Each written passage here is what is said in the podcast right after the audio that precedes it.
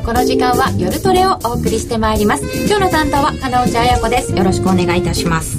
今日も夜トレは FX の投資家を応援してまいります、えー、円安が進みましてドル円は100円台乗せ日本株高へってすごく大きく書いてあるんですけど実は高野さんはそんなに動いてないっていうお話でした。スタジオ高野康則さんです、はい、よろしくお願いいたします。お願いします。えー、そして花子ちゃんです、よろしくお願いしますエミリちゃんなるみちゃんです。よろしくお願いします。よろしくお願いします。ということでまあ相場も動いているので今日はまずは今夜はどっちスペシャルということで高野さんに、えー、現状のお話を伺ってまいりましてその後ゲストコーナーシストレの伝道師が教える100%システムとん？100%システムトレーダーの相場道と題しましてインディパ株式会社本郷義行さんにシストレ活用をたっぷり指南していただきます。ごめんね。システムトレーダーの「と」がひらがなになってたのね。システムとレーダーになっちゃった。すごいレーダーが出るみたいな。ごめん。ごめんなさい。システムトレーダー。ツイッターや番組ブログでご意見ご質問随時受け付けております。取り上げてお答えしてまいりますのでぜひぜひツイッターでご参加ください。ブログじゃなくて、ツイッターでご参加いただけるとありがたいです。えー、それでは今夜も夜トレ進めてまいりましょう。まずは、高野康則の今夜はどっち？このコーナーは真面目に FX、FX プライム by GMO の提供でお送りいたします。高野さんよろしくお願いいたします。まあ先週、はい雇用統計、はい、出たよっていうところで放送終わってますので、ね。はい、そこから伺ってい。こうと思うんですけれども、まあ、とりあえずびっくりしましたけれど、その後の動きいかがですかそうですね、あのー、まあ、表面的に数字すごく良かったですよね、はい、で先月、先々月もあの情報修正で平均で20万人超えてきたんで確かにそれあれが本当だったらすごくいい数字だとは思うんですね。うん、でまあ、一つはえー、果たしてその10月の数字っていうのが本物なのかなっていうのは若干あって。本物なのか、うん、どどうせまたあの上か下か分かんないですけど修正修正なんで。そうなんですよね、はい。まあ、あとは問題なのがですね労働者数がですね70何万人減ってるんですね実は。あうん、だからあのあんまりいい本当はいい数字でもなくてあの僕先週ちょっと勘違いしてたんですけどあの労働参加率めちゃめちゃ下がってる。0.4%も下がってるんででかなり良くないでまあもちろんその政府の人の数字とかがどういうふうに入ってるのかっていうのもよくわからないですし。だからやっぱり来月の数字とかその次の数字を見てみないとわからない、まあ、ただあの数字を受けてですね、うん、あの一旦やはりそのいわゆるテーパリングあの緩和の縮小が早まるんじゃないかっていうそういう思惑をだいぶ読んだんですね。はい、それでまあ金曜日の、はい、金曜からまあ月曜火曜ぐらいまでにかけてそのまあ、アメリカの直近利が非常に強く強含んだというか上昇したと、うん、でそれによってドル円がまあ99円台に乗ってきたわけですけどで僕これ2段ロケットって言ってるんです。これ1段目のロケットで。はいで長期金利は実はまた垂れてきてるんですね少し。あの、調子に乗って、まあ、かなりその長期金利もそのポジションのやり取りで動きますのであのまあその緩和の縮小っていうので、えー、まあ生やしてその金利上がったはいいけれどもちょっとまあでもそんなにすぐでもないよなっていうことで少し垂れてきてるんですが今度それに代わってですねじゃんじゃじゃんっつって今度ニューヨークダウさんが はいあのー、数字いいんじゃねっていうんでまあ連日高値史上最高値更新中ですからね連日の。でちょっとだけ日経平均もご商売に預かって1万5000乗せということで、まあ、先週ちょうど CNBC の番組で、あのー、まあ、視聴者の方の質問で、はい、株どうしたら1万5000円乗るんでしょうねって言われて、うん、まあ、ドル円100円乗れば1万5000円になるんじゃないですか？っていう、うん、そうでしたね、はい。まあ、まさにそんな感じで、まあ、それは2段目のロケットと。今だからこういい方向にすごく作用していて金利が上がるとドル円上がる。で今度金利下がってくると株が上がるからそれでまたドル円が上がるっていう、うん、まあいいなんていうんですかねいいスパイラルに入ってるとは思います。ですからえーまあ、100円この前の高値9月の高値の100円の60銭ぐらいは、まあ、とりあえずあるかなと。少なくともですね。でそこ抜けて101円台半ばっていうのは今週来週中に今あってもいいんじゃないかなと思います。ぶっちゃけ春ぐらいまででどこぐらいまで行くでしょうかっていうご質問があったと思うんですけど。難しいですね。あのー、でもちょうど去年の今頃からすっごい上がりままあそうですね。まあそれはほらあの去年の昨日に、えー、野田さんがまあえー解散宣言をして。したんで、まあ、それでアベノミクスが一応始まったということなんで、去年とはだいぶ状況が違う。で、あのーただまあ、動き出せばこれだけ長い間もみ合ってたんでもう5月に高値つけてから半年経ってるんで。す半年上がって半年休んだ。そう。ですから、まああの理屈で言うと一応5月103円の高値から93円まで下がったわけなんでここ三角持ち合い抜けたわけですから、まあ、110円ぐらいまでいってもおかしくはないんですよね、まあ、ただ分かんないですよ。三角持ち合い抜けて普通は上に上がるとは思いたいですけれども、あの103円のところで止められちゃうと結局あの三角持ち合いがただのこうレンジ取引になるかもしれないそうですよね、抜けたからって上とは限らないですよね。もちろん。あのただそう110円とかっていうとじゃあ日経平均いくらなんだろうって考えるとじゃあ例えば2万円とかっていう話になると思うんですよね多分、だからそこまで本当に上がれるのかどうかっていうまあ一番あとはあのアメリカの景気が本当にいいのかどうかですね。そうじゃないとここから先今までのえー、70円台から100円までっていうのはおそらくその行き過ぎた円高の是正という部分がすごく強かったんですけど、ここからはドル高にならないと、なかなか上がれないんですよね。だから、あのーそのためにはアメリカの景気が良くないといけない、はい。アメリカの景気が良くなってそれこそ本当にテーパリングという話が現実的になってこなきゃいけないんですけど、まあ、昨日のイエレンさんの公聴会を見てる限りは、まあ、ちょっとまだ時間あるのかなと、まあ、人によってはその1月だっていう人もいますけれども、まあ昨日のイエレンさんの公聴会の、まあ、内原稿とか見ると、まあ、すごく、まあ、よく言うとバランスが取れてるんですけれども、えっと、今までと同じことを言ってずっと言ってるんですね。イエレンさんの主張を繰り返してる。ですでまあ多分それが今やあの FOMC のまあその幹幹部というかその有力な、まあ、ダドリさんとかですねその辺の人たち、えーまあ、バーナンキさんがいなくなっても主流の人たちの主な考え方なのかなと。で、あの一応彼彼女はその議長という立場になるので、はい。えっと自分の意見もともかくとしてその、えー FOMC 内のその主流の意見というかそのバランスを中立的な意見を昨日は述べるのかなという、まあ、期待というかそういう見方もあったんですけれども、まあ、あんまりそういうことではなくてむしろ自分が今まで言ってきたことと同じことを言ってるしむしろその追加緩和っていうような話まで若干してる部分もあったのであの彼女自体はやっぱりそまだまだそのテーパリングっていうのは時期尚早だと思ってるんじゃないかなと僕の印象はそんな感じですね。そうするとしばらく、まあ、緩和続くとすると金利はあんまり上がりにくい。そうですね。でも株には非常にいいことなので、はい。ちょっとなんかでもいいとこ取りっぽい感じがしますね。だからあのマーケットって不思議なものでというか、あのーまあ、今はマーケット非常に調子に乗ってる状況なんですね。で調子に乗ってる時はあのいいことしか見ない。だから、あのテーパリングが近づいたっていうとそれだけ景気がいいんだっていうね。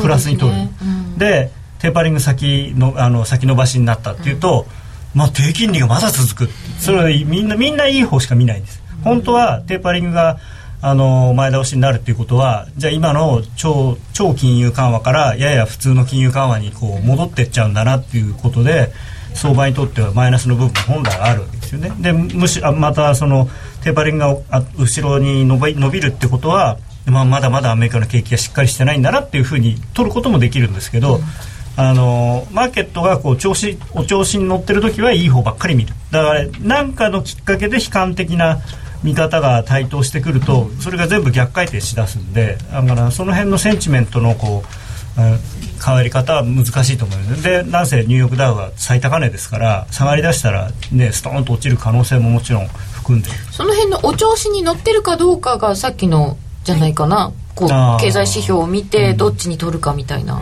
あるんじゃないですか？そうですね。そうですね。でもやっぱり、あのとにかくニューヨークダウとか、まあ、あとダックスもそうですけど、まあ、日本日本は残念ながらまだまだですが その史上最高値とかいうのを毎日のようにこう更新してる。だからそれはマーケットがそれだけ楽観的になってる証拠なんですよね。そうですね、えーただあのドイツの株は、まあ、最高値圏でドイツの経常黒字もすごいんだそうですけど他のところに不安がちょっと出てきていると言って、まあ、ヨーロッパはどうねですか？あのユーロは これを僕が言うとあれなんですけど 信用されないんですけど売られると思ってます、はい。まあ、あの期待？いや期待ではなく、まあ、1.4までもしかしたらもう一回上がってから下がるのかもしれないですけれども、やっぱりヨーロッパ良くないです。あの、それで、あのーこの間の ECB の決定っていうのはまあ、いろんな見方があるんですけれども、まあ、やはりその景気に対している危機感をすごく強く持ってるっていうのともちろんあのあとデフレ化、でドイツがやっぱりそのデフレ化の主主役というかもしそういうふうになるとすればですね。それとあとはやっぱり今のユーロの水準は高すぎるというふうにあの思ってるんだと思うんですよね。ECB が？ECB が。まあ表だったら言わないですよ。もちろん日銀と一緒で。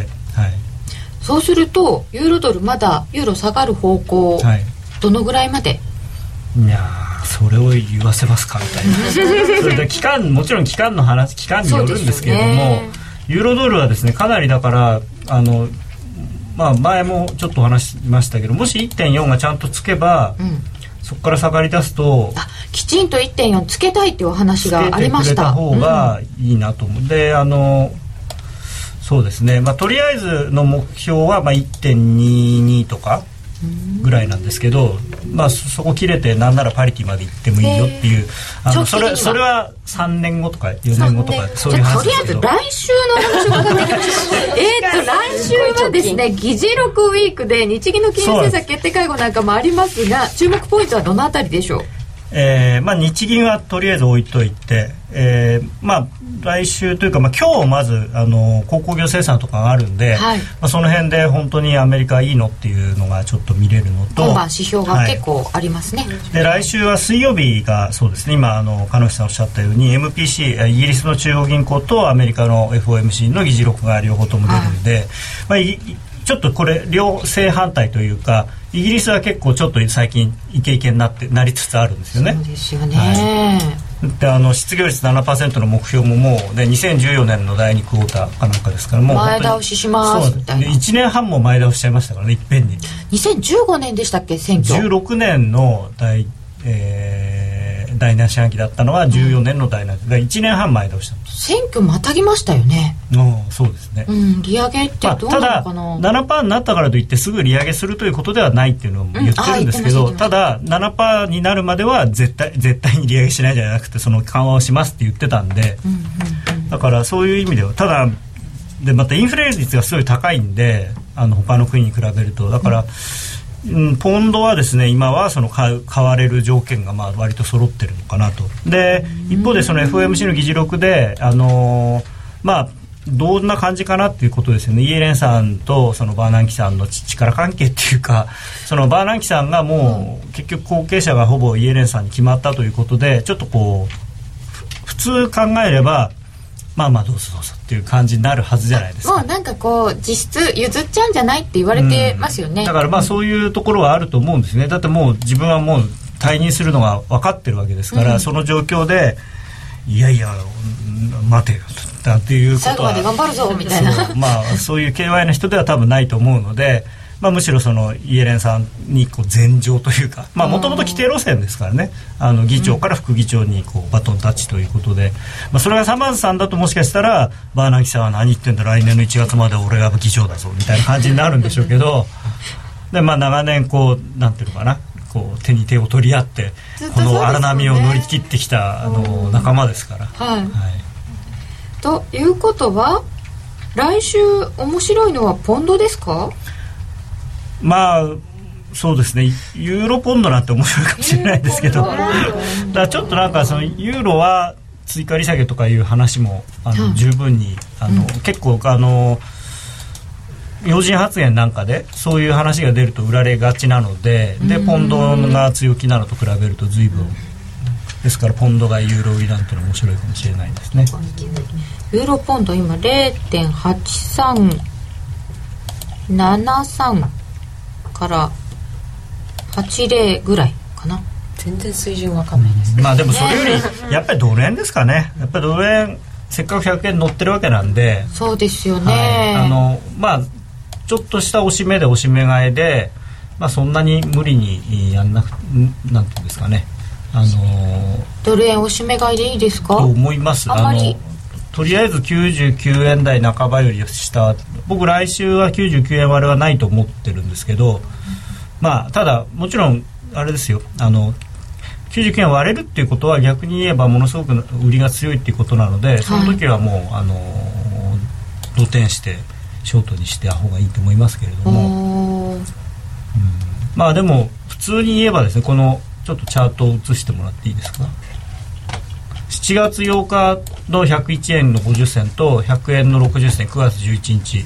でそれを結んだ線が、えーここは何日だ？12日の日にはそこで頭を押さえられたんですけれどもそこを抜けてきてるんで多分この線がすごく重要なポイントにななると思うので、えー今で言うと99円の70銭とかなのかな、はい、ここまで押すかもしれないけどまあそれよりは多分押さないだろうと。あのす少なくともしばらくはですね。でただこの上昇トレンドライン、えーっと何日だ？11月7日からのがすごく急なんで、これをずっと維持するかどうかちょっとあんまり自信ないですよね。そうですよね、うん。角度これすごいですよね、まあでもねあのこの一発目の5月からの5月の高値からの5月22日とお9月11日の高値を結んだこの、えー下落トレンドラインというか、まあ、サ長いやつ。レジスタンスライン、はい。まあ、これに関してはこれ抜けてあんまり走んなかったんですけど、まあ、それはそれよりもこっちの次の、さっき言った7月からの線の方が多分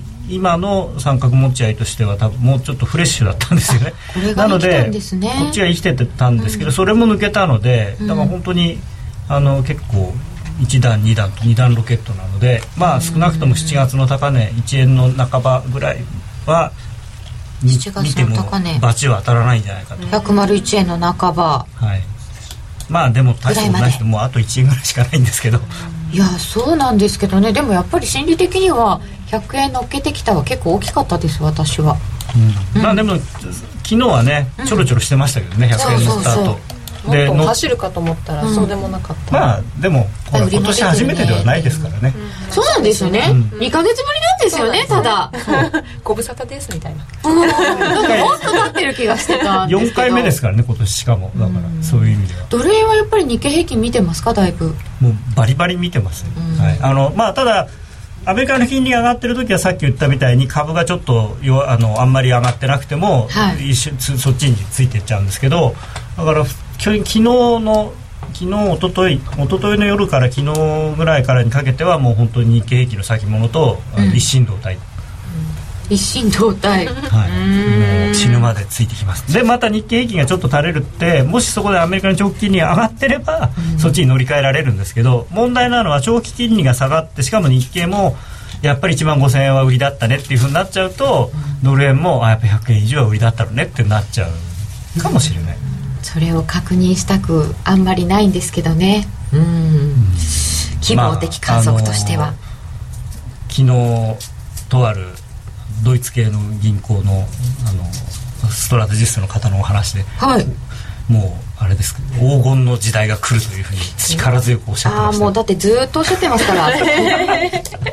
でもねなんかすごい声の声の張りとか肌のツヤとかが一段と良くなってもうお元気そうでしたよこうやっぱりユーロがこういう風になると高野さんの肌のツヤがとかあるんですけどちょっと今日は調子悪いまあそうですね。ユーロ円が100円切れたらきっとすごい僕は楽しそうにすると思いますけど。おお100円。えー、高野さん今夜はどっちですので一応今晩これから取引をしようと思っている方にもアドバイスをお願いいたします。ドル円を、今100円30銭まあできれば20銭20ぐらいで買いたい。はい。100円の20ぐらいでなら買える。買いたい。うん。でストップロス99円の80銭ぐらい。99円ので80 100円割れは結構ありってことなんですね。いやないとは思いますけどまあ一応ワンタッチ100円ちょうどぐらいはああるかもしれないんで。ちょっとユーロ落ちてきてますかね。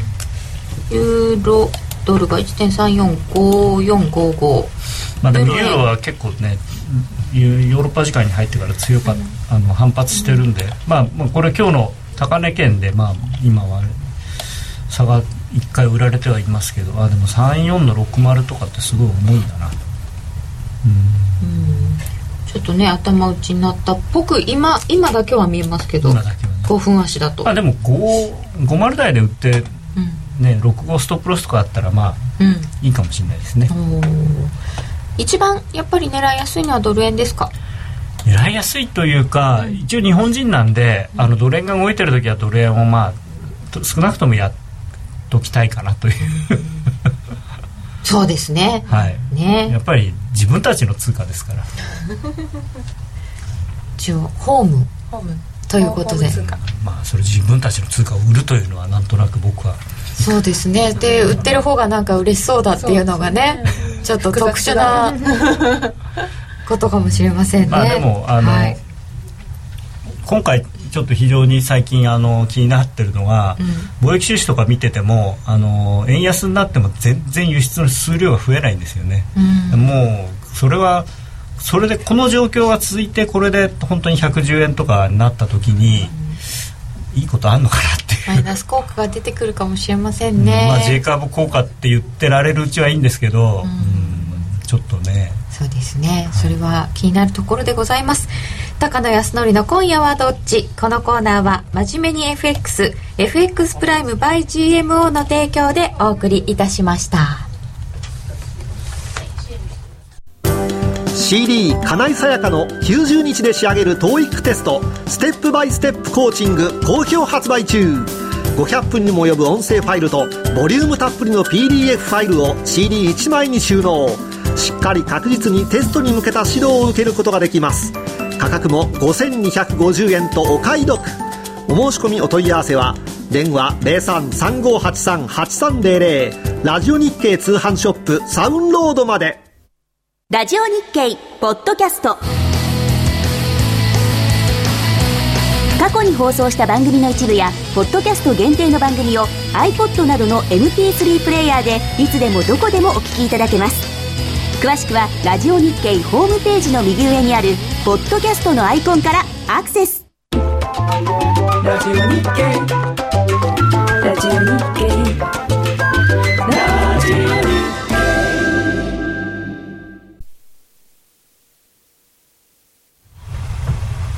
ここからはゲストをお招きしております。初登場です。シストレの伝道師が教える100%システムトレーダーの相場道。インディパ株式会社本郷義行さんに今日はシストレの活用についてたっぷり指南いただきます。本郷さんよろしくお願いいたします。よろしくお願いします。お願いします。初登場でいらっしゃいますので今はい。日実はもうツイッターでですね、本郷先生登場だって盛り上がってるので、皆さんもうご存知かもしれないんですけれどもあの初めての方もいらっしゃると思うので、ご紹介を自己紹介をお願いいたします、はい。伝道師という過分なご紹介いただきましてありがとうございます。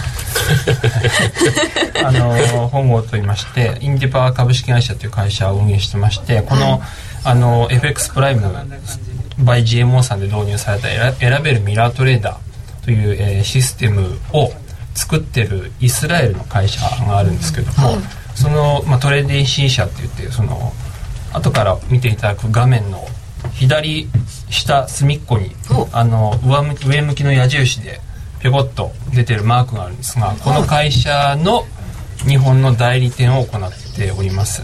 そうなんですね、じゃあもうあのシステムトレードミラートレーダーに初めから関わっていらっしゃる。そうですね。あのこのシステム自体は8年ぐらい歴史あるんですけど私が関わってから5年ぐらいですね。はい。あのもともとシステムトレードに関わるきっかけというか、はい。それはどういうことだったんですか、はい。あのー一番最初は、まあ、株式投資をやってたんですですけども、自分で、えーまあ、その後ちょっと FX もやってみたくなって、まああのーまあ、初心者にありがちなスラスワップ投資ですね、はい。あのーずっと、まあ、ロングポジション持ってほったらかして、まあ、金利がチャリンチャリン入ってきてで、まああのー毎日コーヒー飲めるなっていう計算するのが、まあ、楽しかった時があったんですけど。ちなみに5ドル円ですか？5ドル今もう忘れちゃいましたけど当時は5ドル加入時9位だったと思いますね、金利がね、はい。良かったですもん高くてね、はい。今の倍ぐらい多分あったと思うんですけど、まあ、その時は皆さんもエンジョイされてたと思うんですけども、まあ、状況が変わってでその後あのもっとあの自分でパチパチやってみようかなと。あの例えば、えーまあ、当時はサラリーマンだったので、まあ、あの仕事中にトイレに抜け出してそこでまあ相場とかやりたいなと思ってですね携帯電話でね。いわゆるトイレトレーダーですね。そうですそうです。それをや やってみたかったりして、はい。師匠についてなら習いました。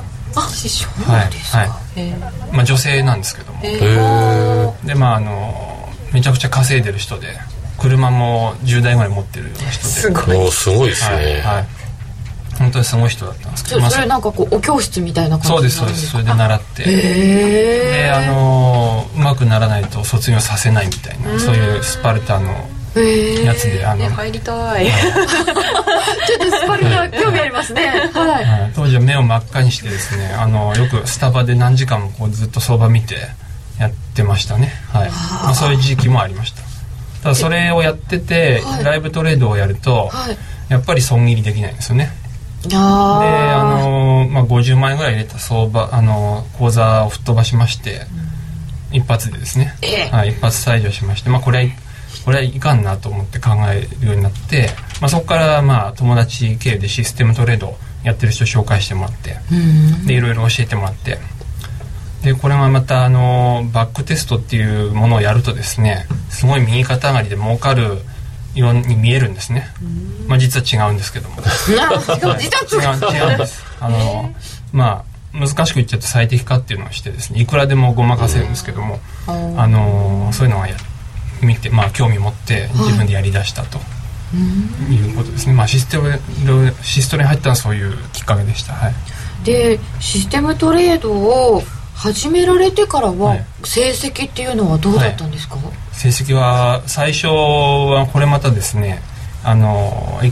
込んでこんな儲かるんだと思って口座にお金入れてまた吹っ飛ばしたんですね。ああその右肩上がりを見せられたところを。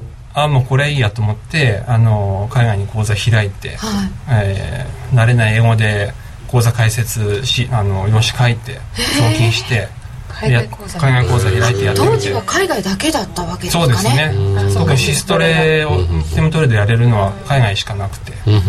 でまあ開いてやってみて。そしたらあのあのどんどんどんどん減っていくわけですね。自動でやってると。苦労して開いたのに、はい。はい。でまあなくなって口座閉められたと。そういうのがありましたね。そうだったんですか、はい。えそそんな本郷さんがあのシストレでこう成績を上げられるようはにい。なったきっかけとかはあるんまあ、ですか、そこからあの自分で本気でやりだしたっていうのがありますね。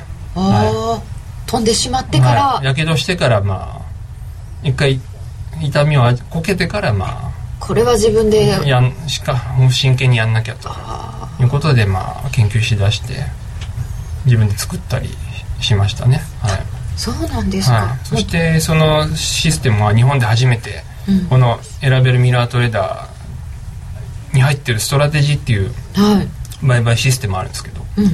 それで日本で初めて合格しましてですね。あそうなんですか、はい、はい、うん。で本郷さんが作られたそうですね、はい、日本で初めて合格ってどういうことですか？世界各国の人のプロのそのストラテジー。応募してくるわけ応募してくる。んですがあってそうですテストがあるんですよね。そうです。それに通らないと、はい。我々のあの一般の人たちは使えないっていうような。100くらい応募あったらどれぐらい採用されるんでしょうえーっと1か2ですね、えー、狭き門。おお、はい、すごい狭きもんですね。作ったシステムが合格して,、はいして。じゃあ皆さんに広く開放されている。はい。そうです。今もまだ生き残ってますねなんとか、はい。ちなみにお名前は？ユーフォレックスっていうユーフものォレックスなんですけど、まあ、あんまり人気ないですけど、はい、あこれからみんなあの検索かけ始めると思いますね、いや T スコアで上げてもらいましょう。そうリ スク上がってくれば見えると思うんですけど、そうなんですね、まあ、あの理由があって上がらないんですけども。これでもあのシストレっていうのはそうやって今お話を伺うと、はい。初心者には大変なものですよね、そうですね。自分で一から、えーマーケットを分析してプログラミ、プログラムを書いてうん。でパソコンを立ち上げて、24時間インターネット切れないかとか、Windows があのハングアップしないかとかみそそんなとこまで自分の責任じゃないですよね Windows がとか。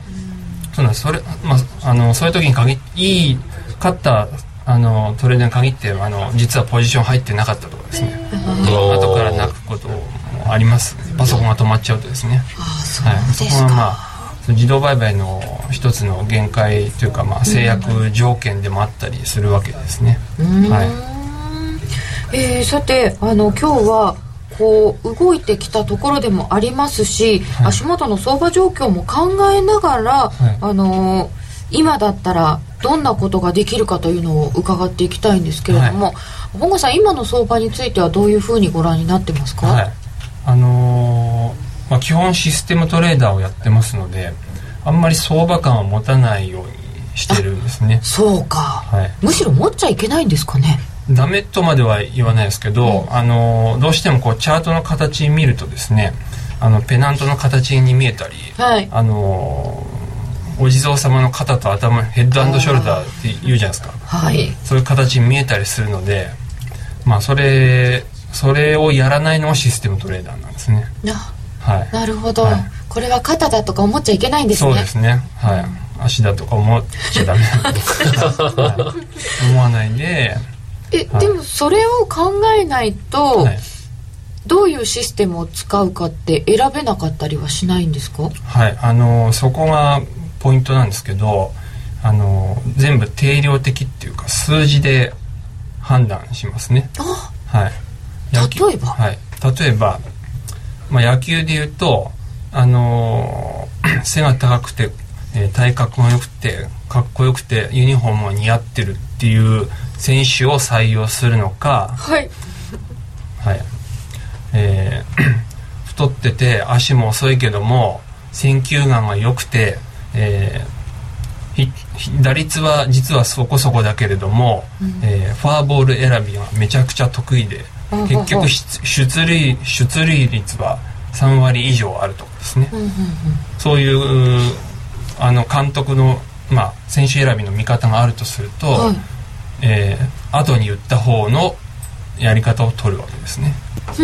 はい、例えば監督に、あのーの前で、あのーガムを噛んでるやつでも、えーよく塁に出る選手を採用すると。うん。こういうことになります。よく塁に出るというのを重視する。数数字で、えー判断するということですね。あは。はい、それを完璧にもう数字化しちゃって、はい、こうチャートがこんな雰囲気じゃなくて、はい。数字で選ぶ。そうですね、はい、数字でかん、はい、か比較して、比較して。はい、はい、そうすると今だとするとどんなこうミラートレーダーであればはい。どんなストラテジーを選ぶかっていうことになるわけですよね。はい、そうですね。で画面見ながらはい。出してやってみてもはい。いいでしょうか、じゃあぜひぜひ、はい。あの今日は FX プライムのミラートレーダーを実際に使っていただいて説明していただきたいと思いますので、えーぜひラジオの方もよろしければユーストで画面ご覧くださいもうこれはちゃったはいもう出てます。はい、これはあのー選べるミラートレーダーの、えーデモ画面なんデモ講座なんですけども、はい。今だとですね、まあ、相場感持っちゃ持たないようにとは言いましたけどやっぱりドル円の行方は気になるわけですね。はい。はい、で僕も携帯でけ結構ドル円だけはチェックするんですけども。あやっぱりなんでかっていうと海外企業と取引してるのであの 毎月の、し仕事ですか、はい、報酬がドルで入ってくるんですこれが70円か100円かでいうと3割ぐらい違うんですね。あ違いますもんはい。ね、会社の売り上げが切実な問題です、はい、はい。まあ、トヨタとかソニーと一緒ですよ、それそのうですよね。何万分の1といういやでも同じですよ。同じ。実需ですね。同じ。実需まさにまさに実需なんで気になるんで、まあ、見るんですけど、まあ、このミラートレーダーの、えー通貨ペアの印を押すと、まあ、そのチャートが開きますと。はい。まあ今ドル円が100円超えてますねと、えーなんで最近気分気分がいいんですけど100円超えてるんで。実需としては。はい、まあそれを置いといて、まあ、あのドル円に注目したとしましょうと。じゃあドル円でちょっとストラテジー選んでみっかっていう時はこの2番目のタブを押します、はいはい、でストラテジー検索っていう場所なんですけどもその中で、えー一番最初これランキングのページが開くんですけども今日はですねドル円だけを選んでみたいので、えーこの真ん中の虫眼鏡が2個あるところを押していただいて、はい。えーここでいろいろ検索条件を決められるんですね。その中で通貨ペアのところで、まあ、ドル円を選んでみましょうとまずドル円という設定をはい。してしまう。はい。はい。で、えーまあ、30日ぐらいで行ってみましょうか。で他の条件30日の間のドル円のストラテジーの成績を見ますと。あそれ質問ツイッターでいただいてたんですけど、どの期間の成績を見たらいいんですか？っていうことなんですけど、今30日と入れていただきました、はい。はい、すいません。これはあの適当にやってしまってですねあの実はこの30にするか、まあいろいろ選択肢あるんですけども、はい。60にするか90にするかっていうのは、えーユーザー自身の好みあ好みですにかなります。あのうん。中長期で相場を考え相場トレード取引取引を考える人はまああの2年24ヶ月っていうのもありますしあの気の短い人向けには7日っていうのがあるので。じゃあ自分のスタンスによはいるっていうことですか、はいじゃあ今回は30日ではい。選んでいただきはいました、ちょっとやってみましょう、後であの切り替えることもできるので,、はい、でまずあの選んでみるとちょっと字が小さいんですけど108本のあのストラテジーが、えードル円で、はい。えー出てきましたと。で、えー 成績順ではないんですけど T スコアっていうまたこの、えートレーデンシー社が作ったストラテジあのシステムなのでトトレーデンシーの T なんですけど、はい。はい、T スコア順に出てくるんですけども今日は、えー損益順でいってみたいと思います、損益順、はい。あの1ヶ月間で、まあ、誰が一番儲かったんやっていうことで、うん。まあ、ここを押してみますと、えーこのカウンターストライクっていうストラテジーが一番儲かってて、ほうほう。えー703ピップス1ヶ月30日間で、えープラスですと、まあ、結構そこそこあるんですけども、まあ、そういう時はこのストラテジーの名前をクリックしてやるとですね、はい。別なウィンドウが立ち上がってその1ヶ月間の、えー挙動ですね。野球の選手で言えば打率あれ打点がこういうふうに表示されるわけですね直近でボコッと上がったんですか？そうですね。これやっぱりトレンドが出たからなんじゃないかなという気がします、はい、はい。じゃあこの人はトレンドが出てる時に強いタイプってことですか？はい、あのーそこを判断するのはあのここだけで見るとちょっとあの早急すぎてですね、はい、あのそれをあの端的に見るにはこの2番目のタブの 損益統計っていうところを見ていただきたいんですね。損益統計はい。というタブがありました。はい、でその中に平均利益っていうのがあります、うん。そうするとこれ1回あたりのトレードの平均値がここに出ていますね、はい、今100点100.43ピップスはい。とあります、はい、これが1回のトレ1回のトレードあたりに決済するまでにゲットする、えー平均的な利益ですね。なかなかいい成績？1以上取れるんです。ねそうですね。1以一回で。上取って。る何回トレードしたんですか？はい。30日間で7回トレードしてまです100%するんですね、はい。勝率。が勝率100%なんで今,、まあ、今調子いい。直近はいいんですねストラテジーです繰り返し口に前で、えーと利益が7円ぐらいになってるんですよね。そうですね。はい。1ヶ月間でですね。あのーなかなかいいと思います、うんはい、もうかなりいいと思いますね。はい。まあこういう難しい相場であの買ってきてるのではい。でただ先ほどのご質問いただいたところいいご質問いただいたと思うんですけどもこれだけであの評価したらダメなんですね。はい。まあ、野球野球の選手選びもそうですしあの、まあ、結婚相手もそうだと思うんですけども今度はまた違う1ヶ月間であの判断しちゃ良くないんですよね。あービビビコンはダメですか、ダメですよくないいいかもしれないです。よくないっていうのはまああの僕のバイアスだと思うんですけど、はい。まあ、そういう時にはももう少しあのなあのこの人過去何してたんだとこう見てあげるわけですね。そうするとさっきのチャートとまた違って見えますよね。これ90日間です、うん。はい。ああ全然違う人ですね。ちょっと戻しましょうか。はい途中ちょっと悪さしたりそうですね。悪さして 今見るとまああの戻ってますよみたいなこう顔をしてるんですけどまあ、90日間の挙動を見るとこうこうやってましたねと。で、えーさらに、まあ、1ヶ月間うん。経過観察するとあれ？真っ赤っかじゃんと。うん。こう見えてくるわけです、はい、でさらに2年間見るとまたちょっと違いますよね見え方が。これ期間によってはい。本当に違っちゃうんですね、そうなんです。はい、はい、全然違うので、まああのー短い期間で選んだとしても過去に遡って見てあげた方がいいですね、はい、ここはまあミラートレーダーの、えーいいところでもあります。昔の成績が全部残ってるところが。じゃあまず自分がこれぐらいかなと思って例えば30日で検索をして上に上がってきた人のはい。少し過去まではい。遡って見てあげる、見てあげると。はい。まあ履歴書みたいなもんですかね。そうなんで経すね。歴書みたいなもんですかね。うん。はい。他に選ぶときにはい。どんなことを気をつけたらいいですか、はい、えー今、えーお話してきたのは、まあ、通貨ペアがドル円で、えー損益を見たのと、えー平均利益を見たのとあとは見る期間を変えてみましょうというお話をしてみました、はい。で、えーもう一個だけポイントを挙げるとしますとこのちょっと難しい言葉で申し訳ないんですけど最大ドローダウンという、まあこの場所でも一番いい場所にありますよね。はい。左上の。この最大ドローダウンの値を見てほしいです一番見やすいところに出てるってことはこれは大事なことなんですね、すごく大事ですね。最大ドローダウン、はい、はい。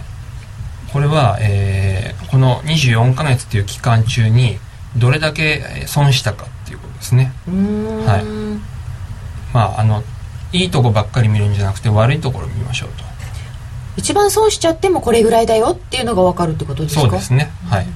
それはあのストラテジー選びの時も重要ですけど、もっと重要なのが、えーその選手を外すこと時に重要なんですね。すなわち過去一番三振した経験が、まあ、2年間で10連続三振でしたと。はい。でいざ一軍に送って選手あの試合に出しましたけどこいつ10 11三振しやがってと。そういう時は監督は「お前2軍行け」と。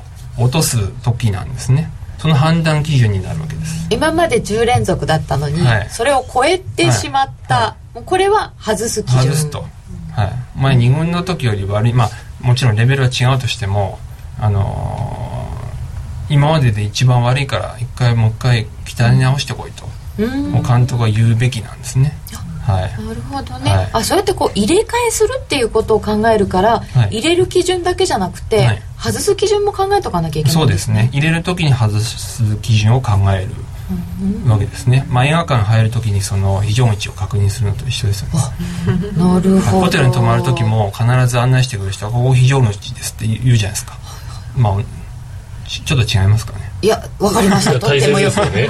うん、すごくわかりました。ちょっと。感動しました。はい。それは確認せねば、まあまあそういうイメージであとは本郷さんは野球がお好きですか？野球は全然ダメなんですよ、ね、あれあれ？例えが野球だったからずっと補なのかなっていう。欠でした、はい。はい。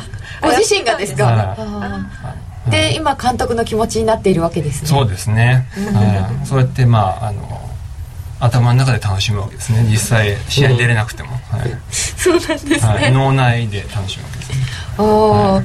今ちょっとお話が出てきましたけれどもそうすると、まあ、ミラートレーダーの中のこのシステムっていうのが、まあ、選手であってはい。自分で、えー選んできたり、はい。外したりってことをするわけですよね。そうですね、うんはい、その監督ですと。選べるミラートレーダーの,、えーこあのイメージで言うと武将ですよね、武将？あ、はい。そうだ。3人の武将ですよね。軍師ですね。諸葛孔明ですね。はい。そうですはい。誰かの声が出てくるという。はい。はい。誰でしたか、はい。忘れましたね、はい。えっ、と資金管理が難しそうっていただいてますね、はい、いや非常にいいご質問だと思います、あの最初にあの僕が口座吹っ飛ばしたっていうのはまさに資金管理のところですね、すなわち一つのストラテジーに大きいロットで、あのトレードしすぎたってことですね。そうすると1回の負けが口座を吹っ飛ばすことになる。これはまあ裁量トレードと非常に同じ状態近い状態になります。一つにこうガッていってしまっては、はい。システムシストレだと言っても、はい。裁量と同じようなことになっちゃうんですね。なっちゃいますね。はい、はいわかりました。えー、実は、引き続き次のコーナーでも本郷さんに残っていただきましてシストレについて教えていただこうと思っています、えー次のコーナーでも、えーミラートレーダー紹介コーナーですが本郷さんシストレについて引き続きよろしくお願いいたします。よろしくお願いします。では一旦お知らせです。気になるレースが今すぐ聞ける。ラジオ日経のレース実況をナビダイヤルでお届けします。開催日のレースはライブで3ヶ月前までのレースは録音でいつでも聞けます電話番号は0570-008460 0570-008460 0570を走ろうと覚えてください。情報量無料かかるのは通話料のみ。ガイダンスに従ってご利用ください。あのロングセラーラジオソニー EX5 の最新機種。EX5M2 好評発売中。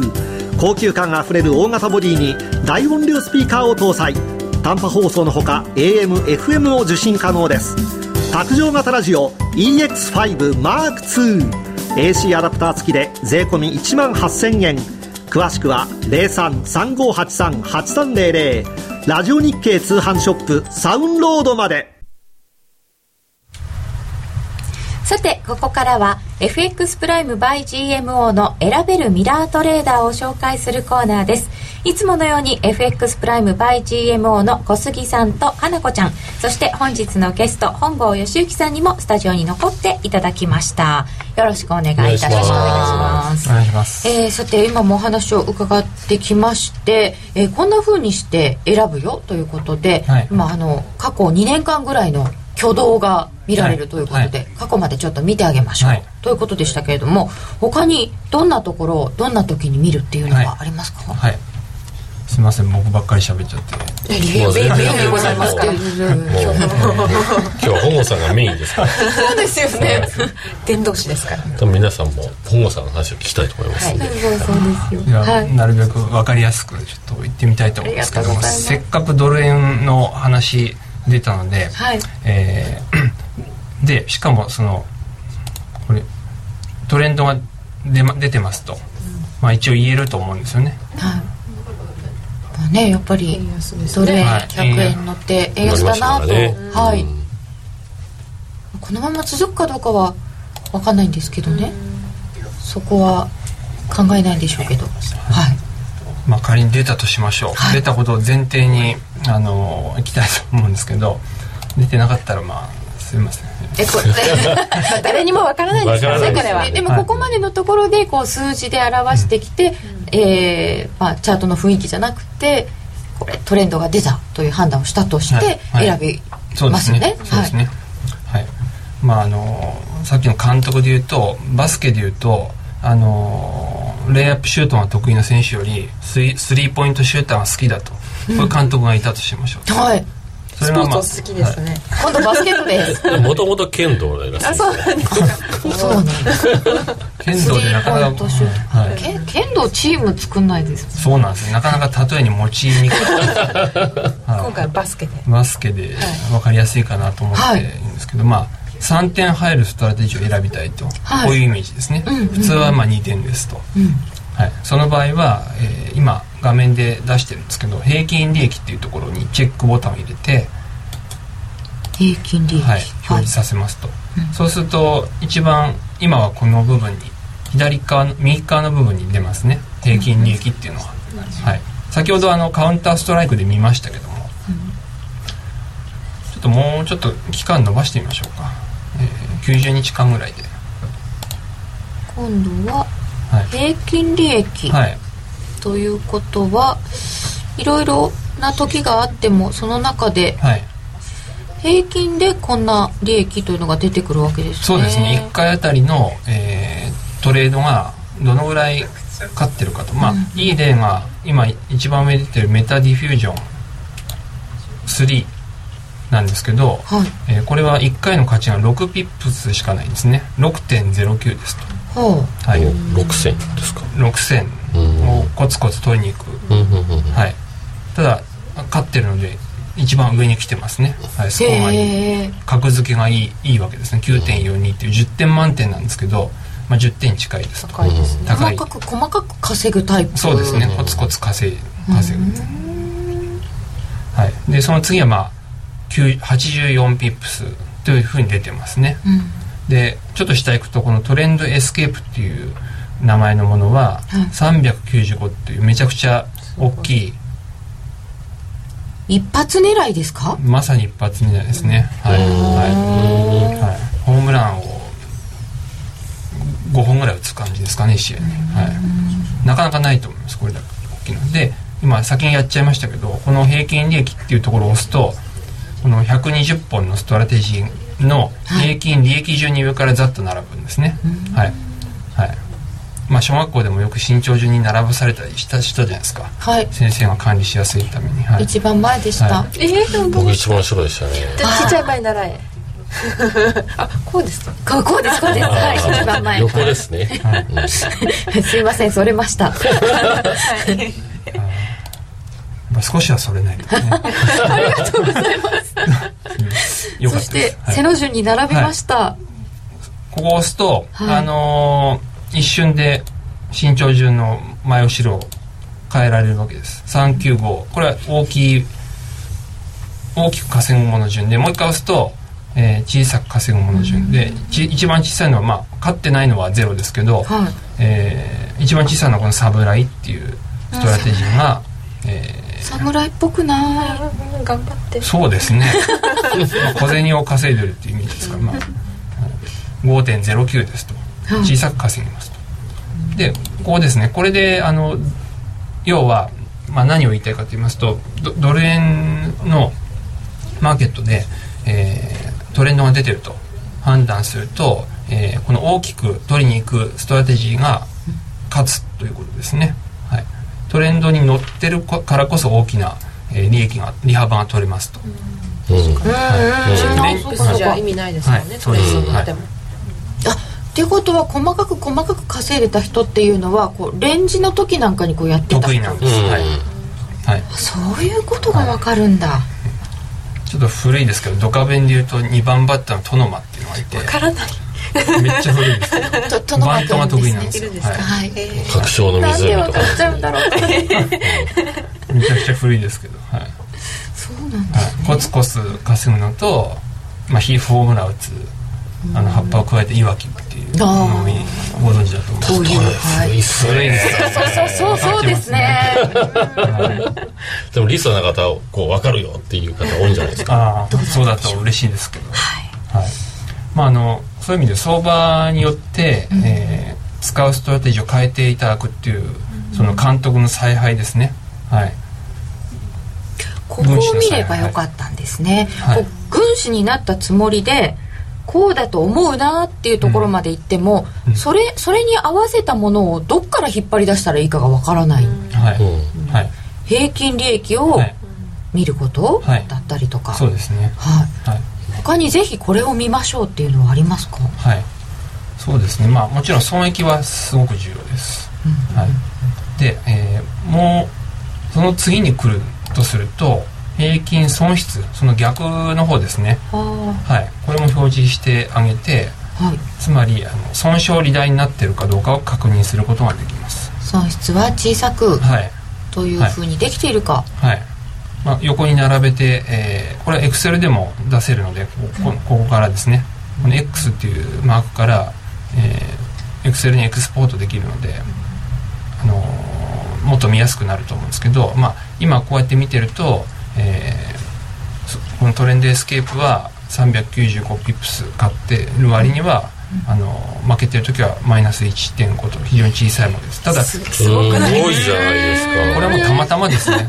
取引数が2回90日から2回し回だかとすごい慎重な、ね、うん、取引回数がやっぱ多くてそういう状況のものっていうのは強いですよね。そうですね、うん。そうすると真ん中辺で見るとこれなんかバランスいいと思いますね。FXCN1985.cn っていう、えー長いわけわかんない名前のがありますけどこれは平均利益が204で平均損失がえー91マイナス91なので2対1ぐらい。2対1ぐらいでバランスいいいいね。いいと思いますね。私これのなんか5ドル絡みのものを5月ぐらいにはいデモでちょっと入れてやってたことがあってはい。はい。すごいいい成績でした。あ残念デモだったデモだったんです。5月そうです ,5 月ねは5ドルは結構トレンドが出てたんでその時に結構良かったですね。あそうですか、やっぱりそこはちょっとトレンドが出てたということで。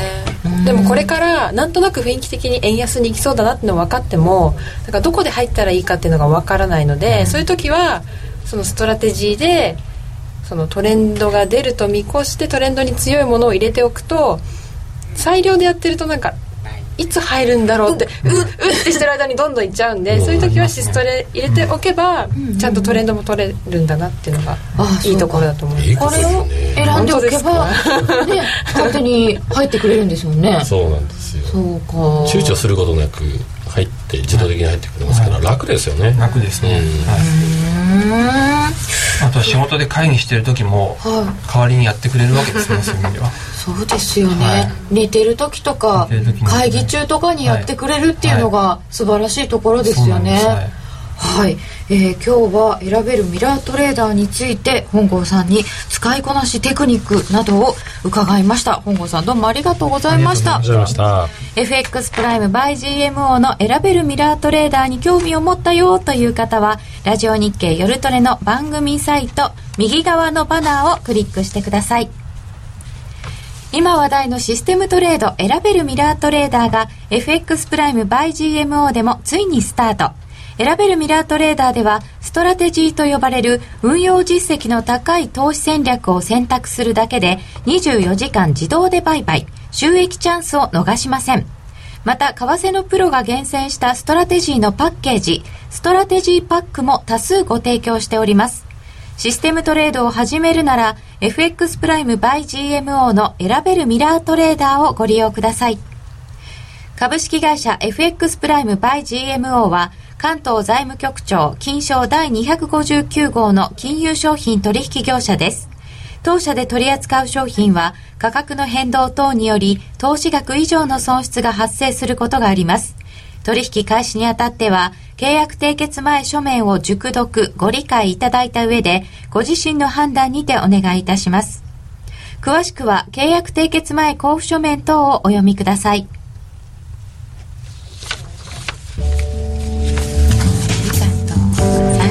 ざいました。せっかくなんかいっぱい原稿に沿って用意していただいてたのに全然触れられずに申し訳ありませんでした。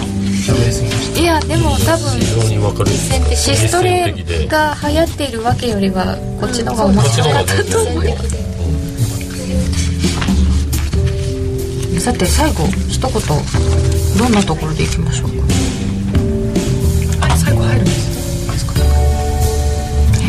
さて、えー日経、えー平均株価が上がったりドル円が上がったりというう流れにはなってきておりますが小杉さんこういう時にもねあの今入りにくい時に入れるというお話ありましたけれども、ミラートレーダーもうまく利用していただきたいですね。